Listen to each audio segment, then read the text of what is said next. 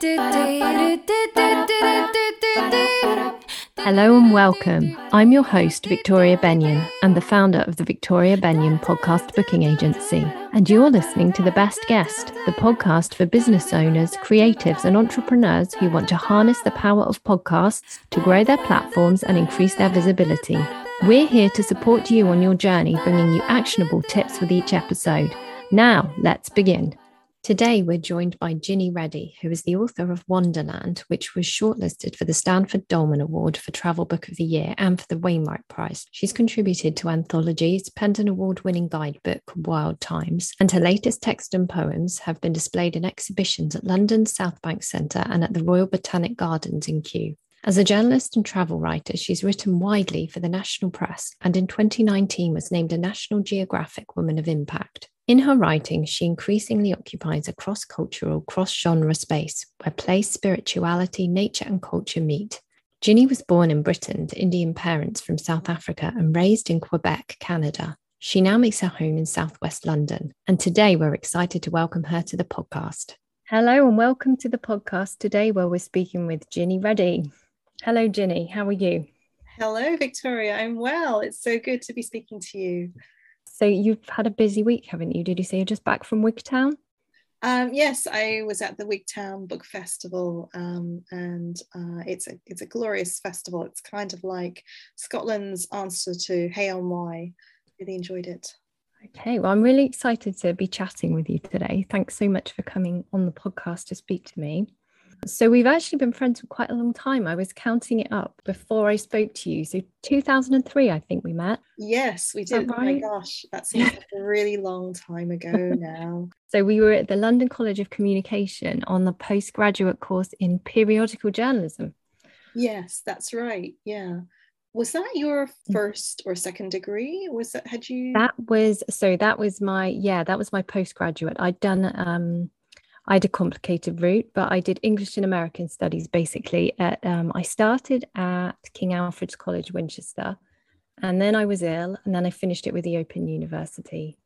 What what did you do before? Okay, um, I I think I was you know probably one of the older students in the cl- in the course. Um, I had I did my BA in geography at McGill University in in Montreal in Quebec, oh, okay. and I did a master's in English literature, um, but in France.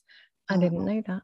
So yeah, I hadn't studied for a long time before I, I came and did the course um, at LCC. Ah, okay. Yeah, but it's funny how we've not sort of talked about no, that, even though it's over 18 years. There's actually, and there was so much reading Wanderland, your book, there was so much that I realized I hadn't ever asked you um, over the years? Like, for example, I didn't know that you volunteered at Mother Teresa's. So I had, I started out in book publishing in London, and I, when I left my job, I had planned to go to Nepal and volunteer. And I went to Nepal and I didn't really have a plan, and the volunteering kind of fell through. This was before before the internet, before mobile phones. so it was much harder to, to organize things. And um, so instead, I went trekking, myself and a guy from Yorkshire who I'd met there. When we were trekking, I met somebody who said, if you want to volunteer, go, go to mm-hmm. Calcutta, mm-hmm. go to Mother Teresa's. So I thought this might be an idea. And so, yeah, I, I ended up volunteering there for three months in one of the orphanages. And there were a great many volunteers and if I'm honest, I think we probably got more out of it than the children did because, you know, we were quintessential yeah. naive Westerners going in, mm. um, you know, looking after the kids, um, and the kids would grow a little bit attached and then we'd leave. But at the time, you know, it was really meaning a really meaningful experience for me. It was my first time in India, and you know, I I hadn't. It was it was unplanned, and you know, I have Indian roots, so yeah so that was interesting you know feeling both quintessentially western in many yeah. ways and looking very much like the locals that must have been strange yeah yeah i don't think i i explored that um you know i don't think i delved mm. into any of that at the time um i did on subsequent yeah. trips but but uh, but when i was there i was just you know wide-eyed and and thrilled to be doing this and and meeting mother teresa as well so you wrote an article didn't you about your time in Calcutta. Is that right? Yes. Is that the one that was published in the Times? Yes. So what happened was, you know, the experience meant such a lot to me that I felt I had to put it down on paper. And eventually, when I came back to the UK, I was doing these awful temping jobs because I couldn't find mm-hmm. a proper job. And um, in my spare time, I'd be trying to write what I hoped might be an article. And I think I must, must have written it about 30 times over, you know, typing it in my spare time in yeah. these temp jobs and posted it out to all the newspapers. And because that's what you did then. Yeah, um, I remember.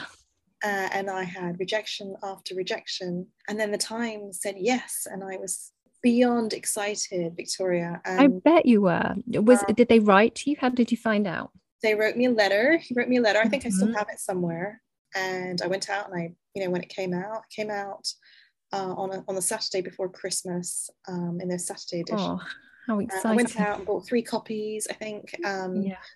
And and so yeah so that was the first piece i had published but this was long before i did the postgraduate journalism course. Oh okay. I didn't realize that. I remember knowing that you had an article published in the times because i think it was one of the prerequisites wasn't it for the course that you had to have been published somewhere? Yes. Um, i'd managed an article in the lady which I was I was oh, very chuffed excellent. about. Yeah, I remember going down to my local newsagents and buying you like you about three copies, and he was asking me, you know, if I wanted to be a nanny. so that's where they post all the listings, oh. isn't it? it's not that easy to be published in the lady, so that's that's pretty good uh, for your firm. Oh, well, thank you. um, so Sue had a gap after writing the article uh, before you did the course in journalism but yeah. after the course in journalism that is that when you started off as a travel writer so so basically after the after that piece was published um, mm. i wanted to keep writing but i didn't know how to do it i didn't yeah. i wasn't even aware that there were journalism courses mm-hmm. so I, I, kind of flailed about for for a few years and really difficult really challenging years and then out of desperation i did the course and i loved the course and um, yeah. After that, I think for about a day, I had a full time job as a junior writer on a magazine, and I yeah, kind of, I kind of bridled at being in an office. There was something about it mm-hmm. that I, I resisted, and so I, I left on the first day, and I think that made me quite unpopular. But I had had, I think, three articles that I'd written for the course, for our course, I seem to yeah. remember. Um, so I, I, I, sent these articles to a magazine, to a health magazine, they took all of them and i took that as a oh sign oh um, that i was meant to be a freelance writer definitely. and, and, from there about a year or two later you know i thought oh, i see people are travel writers. I'd like to do that. I'm going to give it a go. Surprisingly it didn't take that long to to get into it.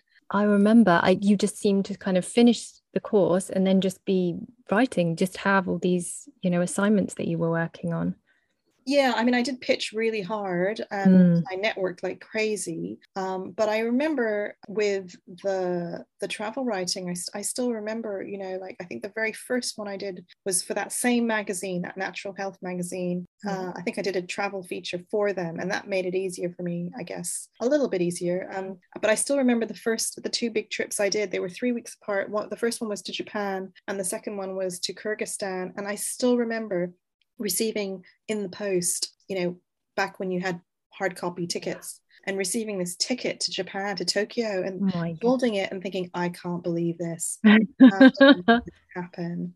So yeah, it was very really exciting. Cool. So you worked as a travel writer for quite a long time, didn't you, before shifting?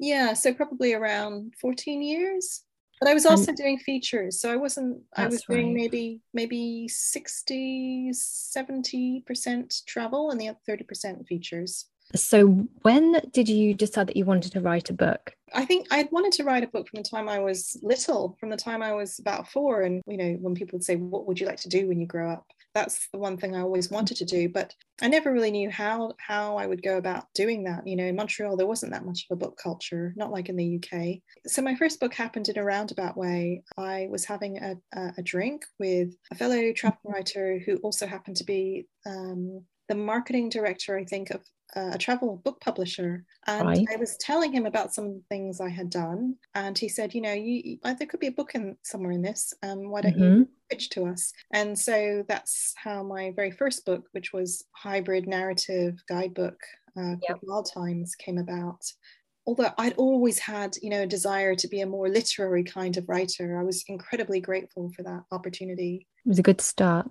I remember your book launch. It was yes. a really fun night. It was great. It was in the mm-hmm. Rebecca Hossack Art Gallery, and it was, it was, it was great. And I'm so pleased you came. I remember it was very exciting. It was, it was so busy. So many people came out to support you, didn't they? In the yeah, there was a it was a really nice vibe that night. Very special. I'm really grateful. Am I right? You did quite a lot of the promotion of that book, didn't you? It was really successful. I remember you got some. Didn't you get some really big coverage in the national papers? I think uh, I, I, worked really hard. Also, had some journalism contacts. Mm. Uh, I remember the day of my book launch, I had a double page spread in the Metro, which I was really thrilled about. That's what I was thinking. Um, and I think, yeah. yeah. I think the Telegraph ran something, and and um, some of the other papers the travel publisher had. Uh, I don't know that they had uh, a publicist as such. I think they had a marketing person, um, yeah. but I was really keen. Keen. I, I quite enjoy quite enjoy marketing. You know, I quite enjoy that side of things. So yeah, so I did I did quite a bit myself. And how soon after did you start? Well, did you get the idea for Wanderland? How did that kind of come about? I, I think I tweeted something completely unrelated to do with a feature I'd written on to do with, I think it was to do with train travel. And I noticed that one of the people who liked it was a publisher at an imprint at Bloomsbury. And I remember seeing this and thinking, oh, this is interesting. So mm-hmm. I contacted him and I said, um, would you like to have a coffee? And he said yes. So we met up and I'm really excited to be there. And, and we mm-hmm. met up and he opened his notebook and he said, okay, what would you like to write about? yeah. And I hadn't been expecting that. Um, so I was giving him some vague idea to do with women and nature. Mm-hmm. And he said, okay, go away and write a proposal and, and come back with it. So I started working on this idea. And then I realized that this wasn't really what I wanted to truly write about. What okay. I wanted to write about was far more esoteric and quite spiritual. Mm-hmm. And I wasn't sure whether it would fit in with this imprint, you know, because it was yeah. a wildlife imprint of Bloomsbury. And this wasn't really, a, this wasn't at all a wildlife book, um, although it, it, had to do with yeah. nature writing a bit. So I went back to him and I said, look, thank you very much. I think what I really truly want to do, I don't think you'll want I think it will be too too esoteric for you. So thanks anyway, and and and bye for now. And he said, well, well, hang on, you have to write a proposal for somebody. You may as well do it for me. So I felt I'd been given permission um, miraculously, and so so that I came up with this idea, which became Wanderland. I think that's really brave, though. You know, you think that they're after something else, and then you had the courage to still say, "Do you know what? That's not actually what I want to write." I think I think I was only able to to be confident in that way because I think there was another publisher who was a little bit interested okay. in, in, in my ideas. And so in a way I felt, you know, I felt like I had another something okay. else to turn to if this didn't work. Yeah, maybe it's a case of I didn't know enough not to be confident. Yeah. I don't know. I don't know that I'd be quite so confident this time around. Oh, I think that's really good because it did work out really well. It did, and and he, you know, he was in, incredibly supportive. He allowed me to write this book in the way that my heart wanted to write it. So you know, Wanderland mm-hmm. is really about my search for the magical in the landscape, and I was seeking yes. a more spiritual dimension to my roaming um, mm-hmm. You know, I'd been a travel writer for a long time and I'd had opportunities to meet people from Indigenous cultures. And when I met them, I was always struck by the way that for these people, it was perfectly natural to enter into this reverential, reciprocal relationship with the forces of nature. And I wanted to know if somebody like myself, just a regular person, yeah might be able to experience a glimpse of the world in this way. And so that started me off on the journey. So for somebody from a wildlife publisher, yeah you know, to, to embrace this idea and let me run with it was an incredible gift because I don't think it, it, it would have worked out otherwise. No, I think, it would have been too prescriptive, and it, it, this this book needed a lot of freedom and as I said, it, it just turned out so well. I love it. So it's a really personal narrative, though, isn't it? You really let the reader into your innermost thoughts and feelings. And when I was reading it, I just, you know, I was wondering, is it hard to be that vulnerable and, you know, really write from that place of truth? When you were writing, were you afraid of judgment or could you block that out? In, in one sense, I found it natural, in a way, easy to be vulnerable on the page. Um, but on another, right. on, on the other hand, I was really anxious about how the book would be perceived, particularly among the nature writing fraternity, because I was talking about okay. spirituality. I was talking yeah. about magic, you know, the kind of magic that overcomes mechanistic thinking. It was a little bit esoteric. So I was really anxious about how I would be perceived. Um, but I kind of wrote that into the book as well. I try to be honest about that. So I did carry this anxiety with me all the way through the writing of the book. Um, right up Mhm. until I handed it in, and I was I was like silently praying, you know, please be okay with it. And very shortly after I sent it in, I remember being absolutely astonished and over the moon when my publisher messaged me. I think he sent me a DM to say, um, you know, I loved it. So Oh, it was, it, the That relief must have been such a relief. Yes, after all that work. Yeah. Yeah, so I really enjoyed learning about the magic that you did discover in the landscape, the labyrinths, Merlin, and you know all the interesting people that you met. So, how long have you been a believer in magic? Well, I think so. In the context of the book, I just wanted to say that I, you know, I Mhm. was really looking for a m- magic in a universal sense, in in the Yeah. sense of having a, a relationship with a, a fluid relationship with a responsive universe. That's what I'm trying to Mhm. say. Or I found, you know, I wasn't really going in search of mythology. I, I you know, I struggle with that Mm. myself. I find find it hard to wrap my head around that kind of thing. But actual, you know, the kind of magic. As a kid, I was I was really into magic. You know, I was one of those kids, like many, Yeah. I guess, who wanted to go through the wardrobe. Um, Oh my goodness, Narnia. yeah. I'm sure you might have been too. Banging the back of those wardrobes. Yes, Let me into Narnia. exactly. And um, Yes, I I was. had I had a a book called What the Witch Left. Not read that. Yeah, it's a, it was a fantastic kids book, and um, in the book, the the girl opens a drawer, and in the drawer, you know, she's got this witchy aunt, and this witchy aunt has left this pair of seven league boots, among other things, and she puts Oh. these boots on, and with a single step, she's in another country. Oh, I love that. Yeah. so I loved all that stuff. And yeah, my I think my sister when she was a teenager, she used to do se- seances, and you know, so I was really I was really into magic big time as a kid.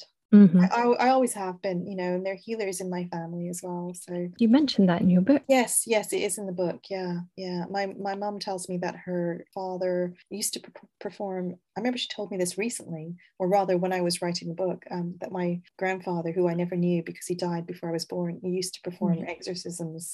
Yeah. Is that over in South Africa? Is that where your parents were from? Was it? Yes, yeah, that's right. So my parents are of Indian descent, but they're from South Africa.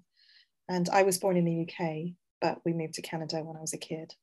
So there's a quote on page 47 of Wanderland that um, I really loved. It resonated with my own experiences of um, living in Guildford and London, away from the coast, really. Um, and you said, It's no coincidence, I'm sure, that the times in my life when I've been barracked by streets and dry land are those when I felt most in a shambles. And I just thought, Oh, I know exactly I know exactly what that feels like, but I'd never really put it together with being away from the coast, away from nature. And, and then it made me kind of look at it in a different way. Because when we were living in Guildford, you know, I had this just this need to go back to get to fresh air, to the sea. I mean, and Guildford is lovely, but I live by the sea and I really kind of miss just breathing in the sea air. Oh, that's And- I, I, really interesting hearing this. Um, yeah, I totally relate to that. Although sadly, I don't live by the sea. Um, but when I was a kid, uh, when we lived in Montreal, we had the St. Lawrence River at the end of the street, and it's it's quite it's a Mhm. really big river. It's it's a seaway, and it has rapids, so it's kind of like rushing water. And I used to go down there every day. You know, maybe it is something to do with the fact that that's what I had initially. That's what I grew up Yeah. with initially. Um, I, I grew used to being around water, and I find myself feeling more expansive around water. Yes. and i just i find water healing and soothing. And i always seek to to move closer to it. I mean right now uh, you know i'm far from the coast but I'm, I'm on the outskirts of london in a suburb in wimbledon what i have at the end of my street is a woods and there's i suppose i was wondering you know could i call it a lake or is it a very big pond Mhm. um, but it's a body of you know a nice body of water and i'm not far from um, the richmond riverside so i have that but like you yeah i i, I mean i adore the coast and i you know, I seem to take all my my holidays by the coast, but there's something about water. I find, you know, if I'm swimming, I find it very Mhm. healing. I find it, um, if I'm in any kind of distress, any kind of emotional pain, going for a swim cleanses that in a very real and tangible way. Yep, I, I know exactly what you mean. I, I think usually if I'm upset or you know need to think things through, I like to head to the beach, even if I'm just sitting there watching the waves. Like breathe it all in, and it's all. It, I don't know. It's soothing. My aunt um says it's Prozac, the sea, natural Prozac. I like natural that. Prozac. That's it. Yeah. So, Wanderland found its way onto many best book lists and has been shortlisted for awards such as the Wainwright Prize. And you've spoken at many festivals. You delivered the inaugural Jan Morris lecture at the Hay Literary Festival. So, what have been some of the highlights for you following the success of Wanderland? And have you encountered any challenges? Uh, well, I think highlights wise, every time somebody emails me and says, I loved your book or I enjoyed your book, that really means a lot because you want to be read, of course. Um, Absolutely. That genuinely means a lot, a lot to me. But going to Hay was a huge deal for me. And I really enjoyed it because the organizers were incredibly warm and welcoming. And it was also the first time that I'd ever given an actual talk as opposed to sitting with a chair and being in conversation. And I'm, I managed that okay. So I was quite pleased. That's brilliant. I'm proud of myself. Um, and I've, I've enjoyed all the live festivals this year because, of course, mm-hmm. last year everything was online uh, on Zoom. So when you're talking about challenges, I think doing everything online was a challenge yes. initially because I had never done any, I'd done very little public speaking before that. I think I'd mm-hmm. only, for my first book, I'd only spoken at a couple of events. So I had a lot to overcome. So that's that's been the biggest challenge. Yeah, I can imagine that because writing a book is very different from promoting it and it's different kind of skill set. And then plus, I guess, with the pandemic and all the all the technology side to learn as well. There's, yeah. Yes, all of that, all that, but also you know when you write a book you have mm-hmm. intentions mm-hmm. and motivations for writing a book and you have this idea about what your book is going to be about but how mm-hmm. other people receive it can be completely different so it was it was getting used to that too sometimes i'll be doing a, an event um, and somebody would say and your book is about this and i'd be mm. thinking in my mm. head okay it maybe it is for you it's not what i what my intention yes. is but i have you kind of have to let go of that yeah what the reader brings mm. yeah exactly I mean, I think the reader, reader brings something too. How did you go about planning the writing of Wanderland and all the journeys that you took? That doesn't look straightforward to me. In terms of logistics, um, I think I wanted to do everything in about six months and then mm-hmm. focus on the writing, but it didn't quite work out that way because there are things I, I did which uh, I decided I didn't want to keep in the book.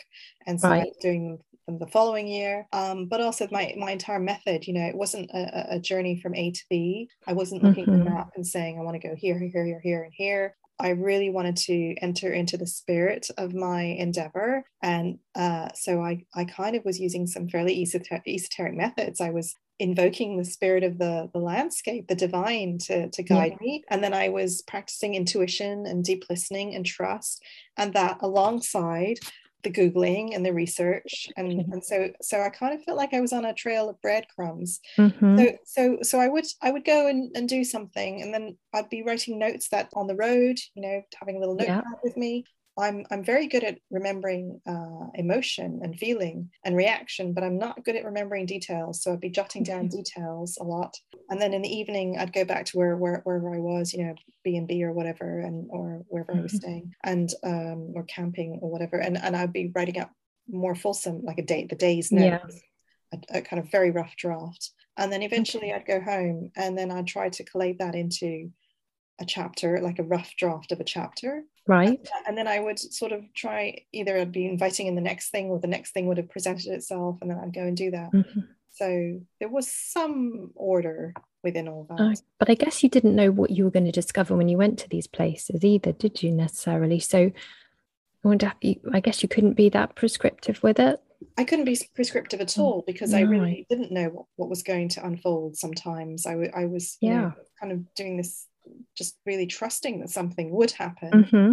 working this way, sometimes really incredible and and for me um, and interesting synchronicities would unfold would unfold and they wouldn't have that wouldn't have happened otherwise if I hadn't gone into it with this open kind of spirit and a and a let's see what happens none of that would have, would have transpired but on, on the other hand, sometimes I'd be roaming around and I was thinking, okay, nothing is happening. Uh, now mm-hmm. what? Um, yeah. um, but you can't you can't dial up an experience, you know. You just you kind of yeah. bear with it, and then something another door would open, something else, you know. And the more I did this over the over a period of a year, the more I felt like I was mm-hmm. in, in a kind of alignment with the book and with the landscape and with with whatever guidance there was out there and and and then things yeah things did start to get more interesting for me was there much material that didn't make it to the book Uh, I think there were a couple of like very loose ideas for chapters that didn't work. I think they had to do they didn't work. One of one of them had to do with yew trees, and I think I right. had this idea of driving around Wales and visiting. There was a kind of yew tree trail. But then I thought, hang on, I don't drive. Who am I ah. going to get to take me out the space of a weekend okay. all these trees? So I thought that's not going to work. And the other thing had to do with fairies in Cumbria. Uh, mm. Again, again, I thought you know I was searching high and low, you know, um, and and again it was simply logistics. I didn't have a car, and the friend who lived nearby wasn't wasn't you know wasn't around or couldn't take mm-hmm. time off or so I I let that go and I my attitude was well if it's not working out it's not meant to be okay so what's next for you are you writing anything at the moment so I've been working on a proposal and it is with my agent so waiting and seeing what's going to happen there but I, you know, I do other things too. I'm writing features, still writing features. You know, I really love working with aspiring writers. So I have a kind of mm, consultancy on the side. Oh, excellent. Where can people find out more about consultancy and your other writing? Uh, on my website, www.jinireddy.co.uk. And I'm also on Twitter and Instagram. Brilliant. I'll drop a link to all those in the show notes. Thank you so much for joining us today. It's been really great to talk to you. It's been an absolute pleasure, and it's so nice to catch up with you, Victoria. Thank you so much for listening to the Best Guest podcast today. I'll talk to you again in the next episode.